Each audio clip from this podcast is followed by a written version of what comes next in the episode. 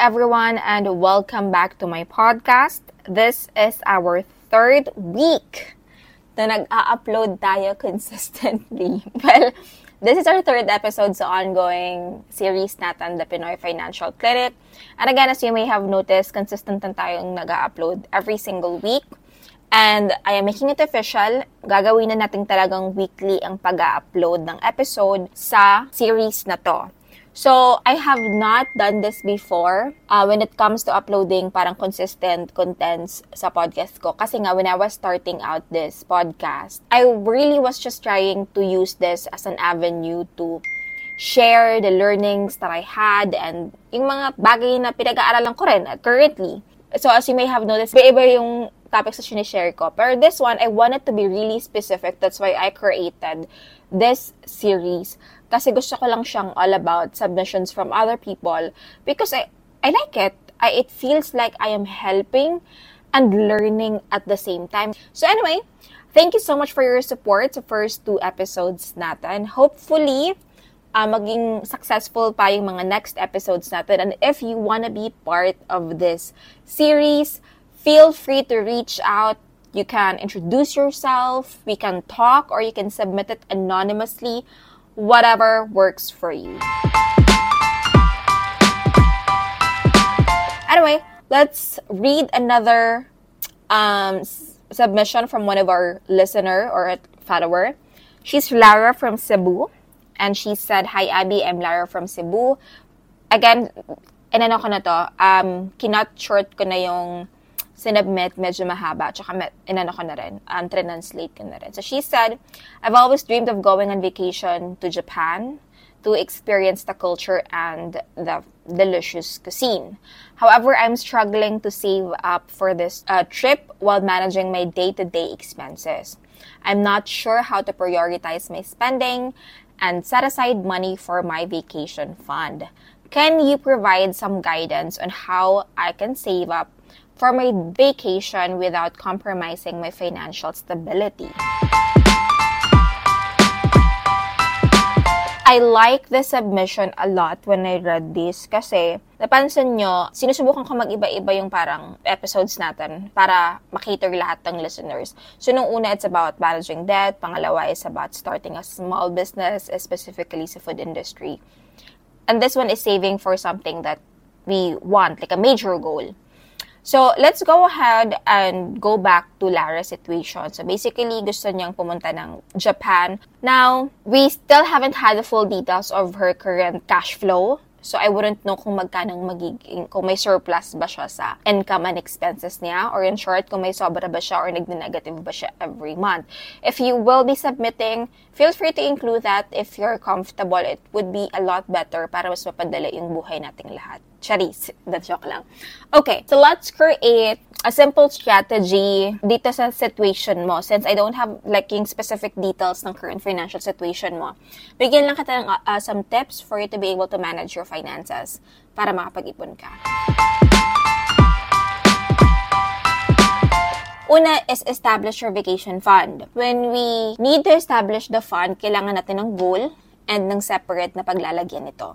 So when we say goal, if you're from the corporate world, you probably heard about this. I actually first heard about this when I was in the corporate world, when I was in the BPO industry. So when you have a goal, make sure that it's smart, diba? Sabi nga nila specific, measurable, attainable, realistic, time-bound.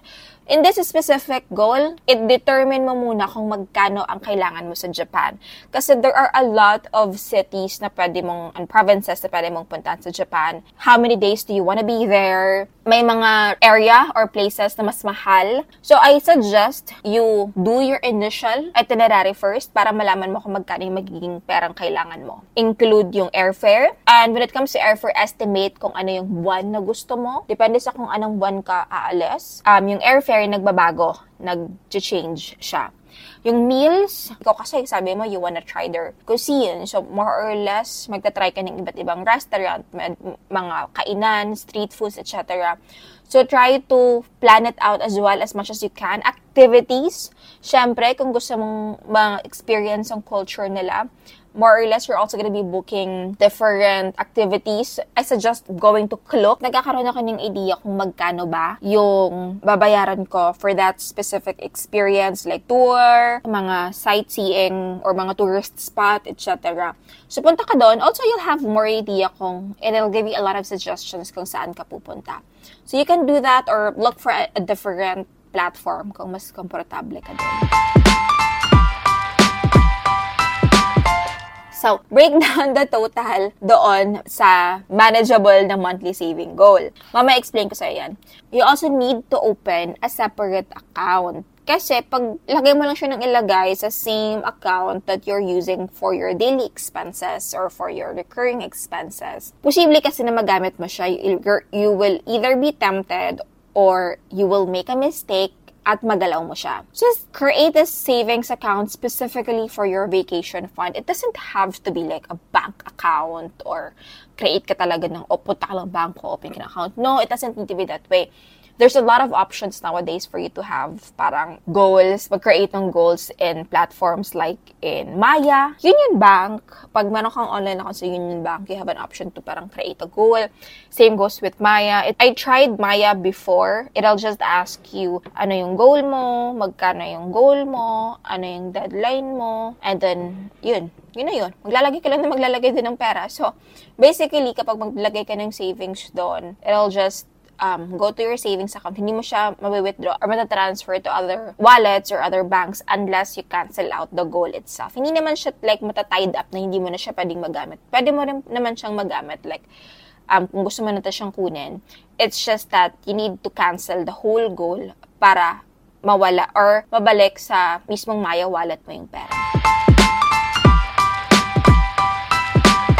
Next thing is to create your budget. Again, I'm not sure kung magkano ba talaga yung nakukuha mong net every single month. But if you don't have an idea yet, then I suggest for you to track your expenses.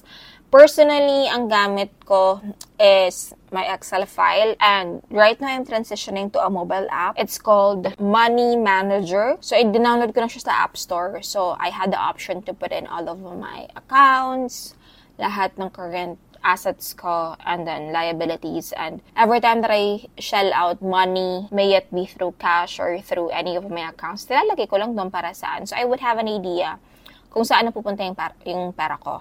And at the end of the month, I identify kung saan yung mga area na kailangan kong mag-cut back para kahit pa paano makatulong sa pag-iipon. You can do the same. Really, what you just need is to know where your money is going and see kung meron kang mga discretionary spending, yung mga spending na hindi naman, natal- hindi naman essential, yung mga wants mo lang naman, na baka pwede mong pansamantalang i-cut back para lang makapag-ipon ka dun sa goal mo. Make sure that when you create a, a budget, be as realistic as possible. Cover mo lahat ng essential expenses mo. And then, moving on, prioritize mo yung spending mo. Earlier, I mentioned this. When it comes, you really need to identify ano ba yung wants and needs mo. I've been mentioning this a lot of time. Your discretionary and non-discretionary spending kailangan mong maintindihan, ano ba, tal- mabubuhay ka ba ng wala to? Baka naman pwede ka makasurvive ng wala to. If you can, um, set it aside for a while, then go ahead and do that. So just focus first on covering your basic needs like housing, utilities, groceries, transportation. Allocate mo remaining funds mo towards your vacation savings. Third is implement saving strategies. Meron one thing that works for me is I automate my saving. I create or I set automatic transfers from one account to another account para at least siguradong napupunta siya every month. Wala nang kahassle-hassle. I think Maya has the option yung mag-automate ng mga transfers or tama ba yun? Parang automate cash in. Parang nakikita ko siya sa notification ko pero hindi ko pa siya tinatry sa mismong Maya account. Next is visualize your goal. Ako visual person kasi ako gusto ko yung nakikita ko talaga yung pinag yung may reminder ako, visual reminders, kung ano yung pinag-iipunan ko, kung ano yung gusto ko. Have like some screenshots of what I want. I have videos saved in my social media accounts in Facebook, TikTok, parang mga ganun. Saan gusto ko? Para siyang vision board. If that works for you, go ahead and do that. Kanina sinabi ko nga, you total it down kung magkano yung estimate mong kailangan na pera. You break it down, tapos alamin mo kung kailan yung gusto mong pumunta. Let's assume the numbers. Assuming you have 100,000 in 12 months, you need to save up 8,300 plus every single month. So make sure to see kung achievable ba yung 8,000 a month na yon. And if it's achievable, then better, create milestone. Like every three months, you can celebrate small victories o, o diba, quarterly basis. Small victories kasi along the way, celebrating it, it's a reward for yourself na nagpa-progress ka, it will feel you more, it will feel the whole process enjoyable. Next is this is something that I would recommend if you have if you don't have this yet. Plan for unexpected expenses kasi syempre may pinag-iipunan kang vacation goal. Ngayon, paano pag may emergency ka and you don't have an emergency fund? So make sure that you have that fund para makover yung mga unexpected expenses mo like medical bills or kung may car ka, car repairs. Kasi ang mangyayari niyan if you don't have that and if that thing happened within the 12 months na nag-iipon ka for your vacation fund, ang ending kukunin mo lang dun yung yung pera doon sa vacation fund mo. So, more or less, mas madi-discourage kang mag-ipon ulit kasi wala, parang wala, wala, napunta lang sa emergency. So, having those, uh, that kind of safety net in place, it can prevent you from, you know, derailing your saving progress. So, if try to parang balance out yung kung wala ka pa balance out yung sobra mong income doon sa vacation funds mo and for your emergency And lastly, that I would recommend is review it regularly. Hindi mo kailangan mag-stick sa sinabi kong porque 100,000 yung goal mo, assuming for 12 months, talagang kailangan 8,300. Talaga yung ilalagay mo every month. I-review your budget regularly kasi sometimes nagbabago siya from time to time, tumataas, bumababa yung mga bilihin. Nagbabago tayo ng essentials from time to time. So, if you really can't do the 8,300 a month or for whatever the amount that you have specified for that month, then it's okay kahit bumaba. Importante may na ilalagay ka. And you can just adjust it accordingly. Kung hindi talaga kaya ng budget mong umabot ng one year or doon sa timeline mo, that's fine. Uh, just adjust your timeline or look for something na pwede ka makapag-earn ng extra income para at least makapag ma-hit mo yung timeline mo or ma-hit mo yung goal mo within your timeline. So just make adjustments as needed para lang maging aligned ka sa mga objectives mo. So anyway, Lara, if you want to talk more about this, feel free to reach out to me. We, um, I can help you when it comes to setting your plan sa vacation fund mo and other aspects in your financial life. Um, feel free to email me or contact me in any of my social media account. Pwede natin isa-isahin yung cash flow mo para malaman natin kung saan pwedeng makatulong or for you to be able to achieve your dream vacation. But for now, just following those steps that I've mentioned and staying committed doon sa savings plan mo, I'm sure you will be making it to Japan. Just remember to stay focused on your goal, stay disciplined pagdating sa spending mo, and just enjoy the journey. Huwag kang masyadong ma-overwhelm um, kasi pumunta ka ng Japan, haggard ka naman. So, enjoy the journey, huwag kang masyadong pa-stress. Ayun lang. Again, thank you so much for sharing. I hope I was able to help kahit ang dami kong dada. If you have follow-up questions, let me know. And again, if any of you are interested in being part of this series, feel free to let me know. And that's it for today's episode. Medyo napagod ako ng slight, but still very, very grateful for the time that you spend listening to this one. If you have any suggestions, feel free to reach out to me. Have a great day, take care, and stay financially healthy. Bye-bye!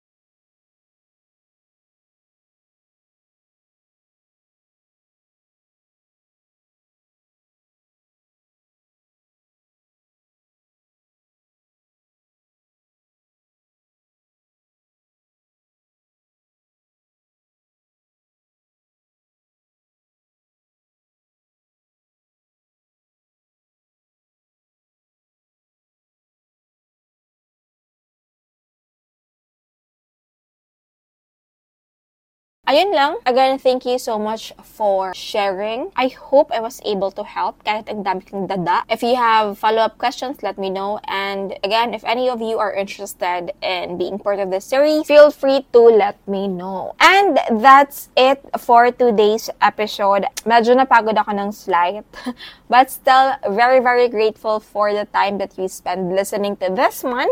If you have any suggestions, feel free to reach out to me. Have a great day, take care, and stay financially healthy. Bye bye.